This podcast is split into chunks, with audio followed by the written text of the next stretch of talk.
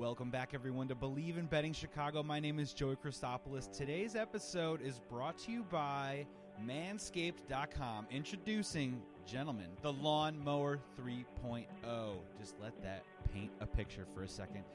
Guys, you know you want to keep your palace down there prim and proper, so the manscaping trimmer is now available for purchase. The leading cutting edge ceramic blade to prevent manscaping accidents. And right now, you can get 20% off and free shipping with the code BLEAV at manscaped.com. That's 20% off and free shipping at manscaped.com using B L E A V. Bleav. Do yourself a favor just before Valentine's Day. Clean it up down there. Get it shorn. Get it short. Get it clean. Get it proper with Lawnmower 3.0 manscaped.com. Welcome, everybody. Once again, my name is Joey Christopoulos. Thank you so much for joining me had a fantastic little break after the Super Bowl. Won two hundred forty dollars on my square sheet on my prop bets. Thank you so much for tuning in the last episode. Hopefully, we won you guys some money because some of those actually hit. Today, we're going to go a little around the world. We're going to talk about all our favorite Chicago teams, where they are, where they're going, what's going on, and we're going to begin today with hockey. We're going to hit it real quick. As mentioned last time on the podcast, the Hawks couple points out of the wild card about a week and a half ago. Had a really, really tough schedule coming up over the next month or so, playing over 500 teams left and right. Had a five game Canadian swing that they're in the midst of right now. And guys, it's not going so great. The power play still sucks. And let's be honest, they're blowing their chance at the wild card right now, and they only have six games to go before the trade deadline.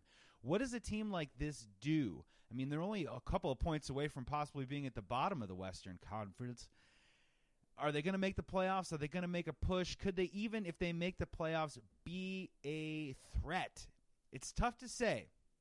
The schedule has been a total beast. It's not going to get any easier. And at this point, you know, Robin Lehner, what are you going to do with him? He's going to be a free agent coming up at the end of this season. Could they trade him, get some assets for him now if they decide to bail, or do they try and just play a whole thing out and see how it goes? It's not looking great right now, Blackhawks fans. I mean, outside of an offensive surge and some sort of rush right now to hop back into it, there's nine different teams right now fighting for that wild card spot that aren't just the Blackhawks. It's going to be tough moving forward. We'll see how it goes. We're going to keep you posted on that. Also at the UC, our Chicago Bulls. If you guys remember a couple podcasts ago, there was a 14 game stretch coming up for the Bulls. It began in January that saw them play a lot of sub 500 teams in that span. They had already lost Wendell Carter. They had already lost Otto Porter. They had already lost Daniel Gafford. And in that span, they lost Markkanen and Kris Dunn. They've been playing under man now for several weeks. And over their last 16, they've gone 6 and 12. They d- did manage to get it up to 6 and 6, which was solid. That would have kept them in the eighth playoff seed. But now they've lost six in a row. It's been really tough, guys. Their play coming out of the second half has just been atrocious. Over their last four, three quarter, third quarters, getting outscored 120 to 89. They're only four and a half games out of the eighth seed. Could be kind of nice if they made it right. It'd be a nice little feather in the cap, especially for Zach LaVine in particular. But guess what? They're also only five games out of the worst record in the Eastern Conference. So they're right there in no man's land. Which would you prefer? They're saying that this draft coming up is actually a weak class of prospects coming up, but I mean, what's the difference at this point whether they make the playoffs? Can they even get any of their guys back? And really, what does this spell for Zach LaVine and company moving forward? Zach LaVine, I I've been out there. I've been honest about it. I don't really like Zach LaVine a whole lot. I don't think he's an A type player to lead a team. I do think that he's an interesting number two or number three piece on a playoff team, but where is that number one or number two piece going to come from? Until then, it's him. So building the team around Zach LaVine is not necessarily a recipe for success for me. And I've been trying to think about it because I've been hating on LaVine for so long. Why am I doing that? Trying to objectively rationalize. And I will say a couple of things. The first is that when we made the trade with him and Jimmy Butler, I think it's safe to say now, him averaging 24 points a game, the fact that he can get hot, and let's be real, the dude can shoot, and when he gets hot, he will not miss for long stretches at a time. And I think the player that he is now and the player that he could continue to progress to be has exceeded the expectations from when we brought him over via trade. Now, the other two pieces, Kris Dunn is hurt right now after having a pretty solid start to his season. Lauri Markkanen has taken a step back, and now he has a stress fracture in his pelvis. What is it with this guy? He cannot simply stay on the court. But for Zach LaVine, it's still going to kind of be the same old story. You know, he's going to be a scorer. He's done a little bit better of creating for his teammates, but he's gone from two seasons ago. He was the 490th best defender in the NBA. Last season, he was the 470th best player, and this season, guys, he's really he's really tightened the screws. He's up to 400th. He's the 400th best player, defensive player in the NBA right now. Cue the Forrest Gump music of triumph and just joy. I don't really know what to say. I mean, we're at the point now where LaVine is the only guy that's like dragging them to 100 points every single night. I mean, if you're watching these games right now, and it's got to be tough, you're asking yourself, you know, how high is Luke Kornet's ceiling? That's where we're at right now. There's just too many guys hurt. And when those guys do come back, are we all of a sudden going to turn it on and play great basketball? We weren't with them in the lineup from before. So it's not looking good on the Bulls side either sort of getting to the point where I'm having a hard time tuning into the games. I would say from a betting angle right now, you know, they're super tough to bet on. Losing six in a row, they are going to pick up a win in these next couple of games. Just mark my words, it'll happen. They do play the Knicks in about three or four games. Mark that down. That's a great game to bet on because they are going to pick up a win. For the most part, though, if you're looking for action, I would be betting against the Bulls. I'd be betting against them in the third quarter. They've just come out flat every single time you know, we've gone on and on about the joke that is the coaching staff, but it's really just it, it's just a it's just gathering right now. It's a gathering storm of just different kinds of problems. You know, Zach LaVine scored 41 points the other night. That's the only way they're going to stay in games. I'm just not really liking what I'm seeing from them. Not a big surprise there. And that stretch, I called it. They didn't really make any hay. They didn't even play 500 basketball during that time. And you just got to ask yourself is it going to happen then? No. Well, is it ever going to happen? Probably not. Let's move on. Let's talk about some Bears real quick. Now, we're going to be getting into more detail about the Bears coming up over the next few weeks because free agency is right around the corner. Just kind of skimming the different rumors, different talk out there. There is a lot of stuff, and the Bears are a team looking to change their offense in the offseason, so they're ending up in every single rumor that you could possibly imagine. I mean, there's a rumor out there that the Dallas Cowboys would trade him to the Bears for a first round pick so they could sign Tom Brady. There's a rumor out there that Jameis Winston could possibly be a fit on the Chicago Bears. There's obviously the rumor that's been going on for a while that Andy Dalton might like to play now that Mike Lazor, his former offensive coordinator, is now on the staff. All these things are kind of up in the air. But I do have to kind of pause and sort of ask myself this question. You know, is it backwards thinking? Are we thinking too much like Bears fans? I know Trubisky has been bad. But his cap hit right now is just so, so reasonable and advantageous right now for the Bears. They need help in other areas. They need help on the offensive line. Do they go after a top notch guy like Trent Williams? Do they go after a second tier guy like Quinton Spain, a guard on the Bills, who had a good season last year? And if you could plug him in, might he might he be able to improve the run game? Can we spend money in other places? We need a tight end very badly. I mean, are we really going to dip an extra 10, 11, 12 million dollars more into a backup quarterback? You can't do that because Mitchell Trubisky is only making 9.5.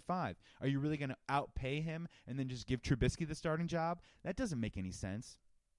And granted, 15 to 20 million dollars on your quarterback is still on the very very low end among you know the the rank and file of NFL teams. But I would just wish that we would spend our money and just put throw our chips in the middle of the table with Trubisky and just ride or die, baby. It's either going to happen this year or it's not. I've said a while, Trubisky right now, he is in the process of either writing his check or writing his tombstone. And right now, he's got the chisel out on that tombstone and he's hacking away a little bit. But if you give him more pieces, is it possible that we could play more complementary football with a running game and perhaps he could possibly play better? A lot of free agent tight ends, guys. There's a lot of them out there. You know, the Bears have been linked to almost everybody. Some of the guys, let's start with some of the guys that I don't like. The Bears have been linked a lot to Eric Ebron. Eric Ebron, a little bit older, professional. He goes to different teams. He makes an impact right away. Finished the IR with a foot injury. A lot of people sort of question of whether that was a behind the scenes thing or whether he was actually hurt or not. If it is really a foot injury, you got to pause right there. If you're going to give a guy some money, you got to make sure that he is on the field next year, which a guy that I like, like Hunter Henry, for example, I would love to have him on the team, but then again, there's a health question. He seems to have some sort of injury. The more snaps that he plays in the field, the more susceptible he is to going down with an injury. And you need a guy that's a little bit more durable. A guy that I like a whole lot, Austin Hooper. He's the pie in the sky, right? I mean, the Falcons are going to do everything they can to either franchise him, lock him up, do whatever. But if he hits the open market, he would easily be my number one choice. And then there's a couple interesting names out there. You know, on the lower end of things, what do the Steelers do with Vance McDonald? Do they bring him back necessarily? Tandem him with Trey Burton, and you could have a very, very interesting situation very quickly on the offensive end, doing a little chip, doing a little run. He can he he's great with YAC. McDonald can really run once he gets the ball into his hands. There's other guys out there like Jacob Hollister too as well. You're thinking Seattle's going to want to try and bring him back no matter the cost. But again, if he hits the open market, very interesting guy too as well that can plug in right away. You know, you're keeping Trey Burton. You just kind of need something a little bit extra. I mean, if you want to dip all your money into either the offensive line or tight end, I say go for it. Pick one and just go for it. There's other names out there like Greg Olsen, a little bit older. I don't know how I feel about that, especially with the uncertainty of Trey Burton's availability. Um, when he is on the field and healthy, obviously he showed in the first six games two seasons ago that he can be a number one tight end. But you need a guy that's on the field all the time. Can Olsen be that guy? I mean, he has the talent and the skill from previous years past, but a bunch of injuries at the tail end of his career. Can he do it? Jason Witten, same thing. You know, you're really bringing him in as a glorified blocker and a guy that you could possibly target in the red zone. Is that exactly what they need when they're talking about improving the offense for the Chicago Bears? Not sure. And then the names out there Charles Clay, ay, ay, ay. Tyler Eifert, been hurt the last few seasons. Can you trust him? Darren Fells caught a bunch of touchdowns on the Texans, but didn't really do a whole lot else. Basically, just a big body that got open that Deshaun Watson found open. We're looking for a guy with a little more athleticism, guy that can be schemed open. My hope is the Bears dip into offensive line and tight end in terms of the draft, I hope they do go with the offensive line. I've talked in the past before, taking tight ends early in the draft are just really tough, especially when you have a window where you need to win right now because basically, rookie tight ends, they don't produce in the first year. Look back through history, it is hard, hard, hard to find a rookie tight end that makes a huge impact right away. There's a learning curve there. In terms of the backup quarterback, it's looking like Mariota to me, personally. All the signs point to it. You can get him on a cheaper deal. He is a guy that obviously pushes Trubisky, has a bit of pedigree, but nothing that's really going to scare you. And if you did bring him into a game, at least you have this concept of hope that he could possibly make some plays and make some things happen, especially if you get around to those extra complementary pieces. We're going to get a lot more into the Bears, just some rumors and things going on. A lot of this stuff is going to be thrown out there the next two or three weeks. And before things get you know, too crazy on the hypotheticals. I want to get a little bit closer to free agency before I start kind of making my predictions. But those are just some of the guys that I'm thinking about, some of the guys that I like right now. Let's go to the Diamond, the White Sox. Not a whole lot for me on the White Sox right now. You know, the buzz continues to grow. PECOTA, which brings out its projections. They do um, mathematical algorithm type models every single season to see which team is going to win how many games each season.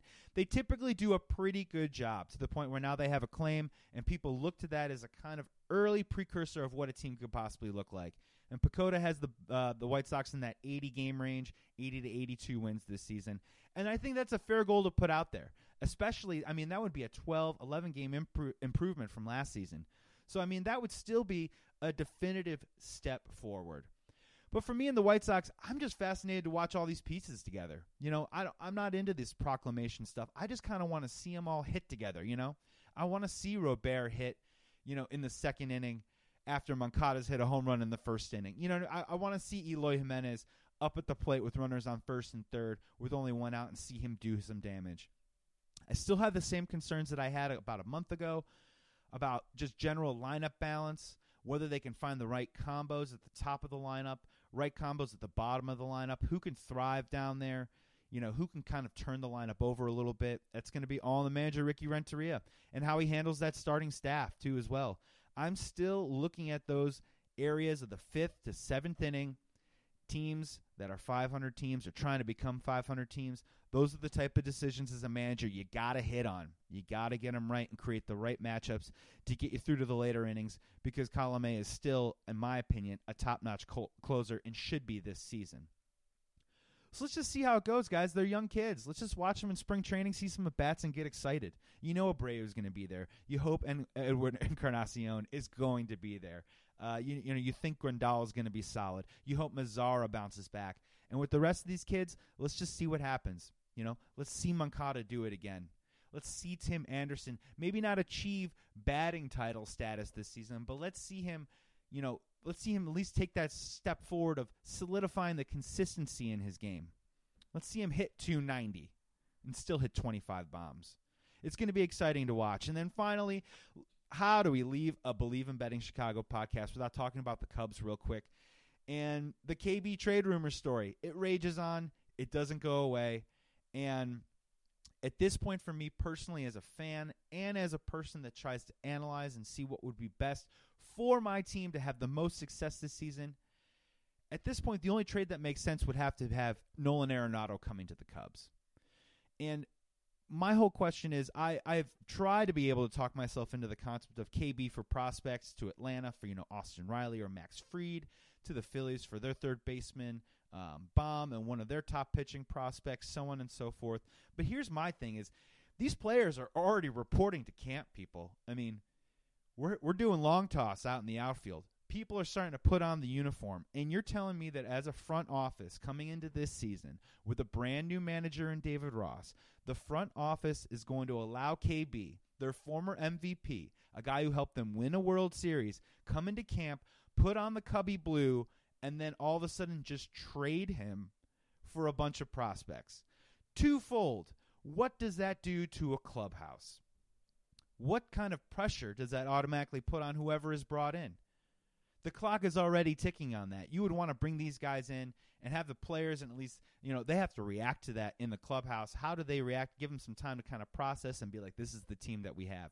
But if you do that kind of upheaval, and move KB for prospects and look towards the future, that puts a dark cloud over the season before you even throw pitch one. And we're getting to the point now where, I mean, it's either going to happen or it's not. Granted, KB can still be traded during the season. That is definitely a possibility, depending on how they play this season. But they got to make a move and they got to decide, and they should just come out and say it hopefully very soon. Now, Nolan Arenado on the Cubs gosh, how do I not talk myself into that, right? Losing KB would be awful, but Nolan Arenado with a guy who is on a contract, you don't have to worry about it. Great defensive player, slugger, good dude, perhaps a better hitter than KB. I can wrap my head around that very, very quickly. And it's just getting, and, and each day that passes, I do want to see KB come back on the Cubs. He's a fantastic player. I still have high hopes for this season. PECOTA has them winning 85, which is actually a surprise to me because everyone thinks that they're going to take some sort of step back. And 85 is still very solid. Keep in mind they won 84 last season when PECOTA thought they would win 79 to 80 games. And that 84 came with a nine game losing streak in September when Rizzo had one foot and Javi was hurt. You know, Kimbrel was on and off the DL all the time. I mean, so that was a team that easily could have won 90 games last year. 85 maybe is that step back, but if you can get a couple more, you're right back in playoff contention, people. So we have to play this very, very, very carefully. And it's tough. It's really tough just kind of wrapping my head around. I want to see KB on the Cubs. I want us to have success. I want us to make one more run, deep run with him into the postseason because it is becoming clearer and clearer by the day that his days on the Cubs are just numbered. And that's not because the club wants to trade him. That's because KB will go to free agency no matter what. And the chances of him of the Cubs getting outbidded for his services are very highly likely. It just does not seem like you know, in the business aspect of things, KB has the Cubs as a future, which is a shame. As a fan, you would always like to think that if they signed for a few million less, they'd be always be able to make that up in goodwill in different ways. And I'm not just saying like Benny's uh, Benny's advertisements and those kinds of dollars. I just mean when you're with the franchise for that long, we would worship you, KB, for the rest of your days. You would have a statue. Try and put a price on that. You'll never run out of money, buddy. Trust me. You just never will run out of money. But Scott Boras is his agent. It looks like he's going to free agency. And, you know, how many more days are we going to get to enjoy him in a Cubs uniform? It's tough to say. I hope we have a few more. And if we don't, it, bear, it better be Arenado. And if it's prospects at this point, watch out watch out because that is a tough pill for a team to swallow, taking a huge player off the team and bringing two younger guys in and just hoping that it's all going to work out. And not fair on those young guys to prove themselves right out of the gate. Austin Riley came out and was gangbusters last season. People were picking him up off the waiver wire left and right. And then he kind of cooled off a little bit. The dude needs some at bats in the major leagues. He needs to probably make some mistakes, have a 1 for 12. You know, and if he comes to the Cubs, God forbid he has that 1 for 12 in April because Cubs fans will bury him, and that's not fair to him. And this is all now a timing aspect. You know, you got to think about the future. I get it, but you got to think about this season too as well because you still got some great players on this team. You got a new manager that, in theory, could possibly get you a few more extra wins just based on new blood, fresh juice.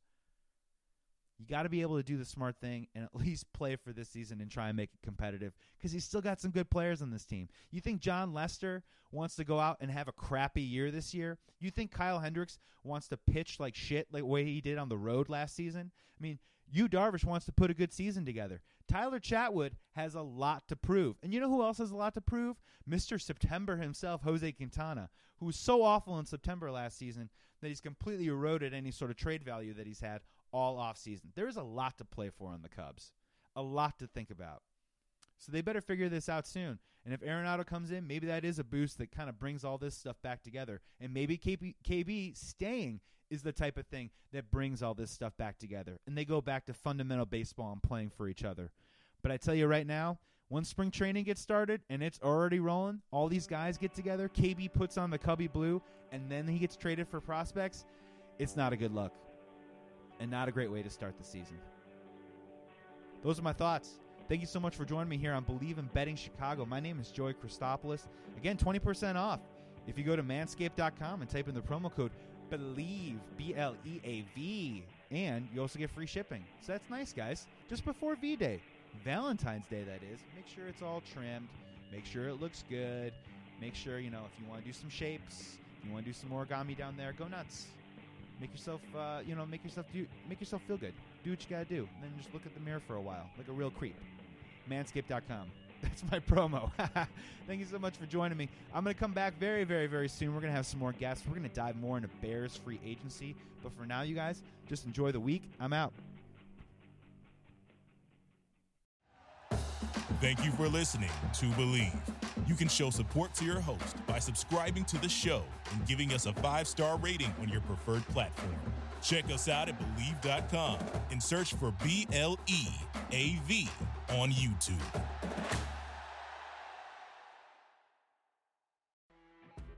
You know, when you're listening to a true crime story that has an unbelievable plot twist that makes you stop in your tracks? That's what our podcast, People Are the Worst, brings you with each episode. I'm Rachel. And I'm Rebecca. We're identical twins who love true crime cases that make you say, didn't see that coming, and we hate the people responsible for them. Listen to People Are the Worst now on Apple, Spotify, or wherever you get your podcasts.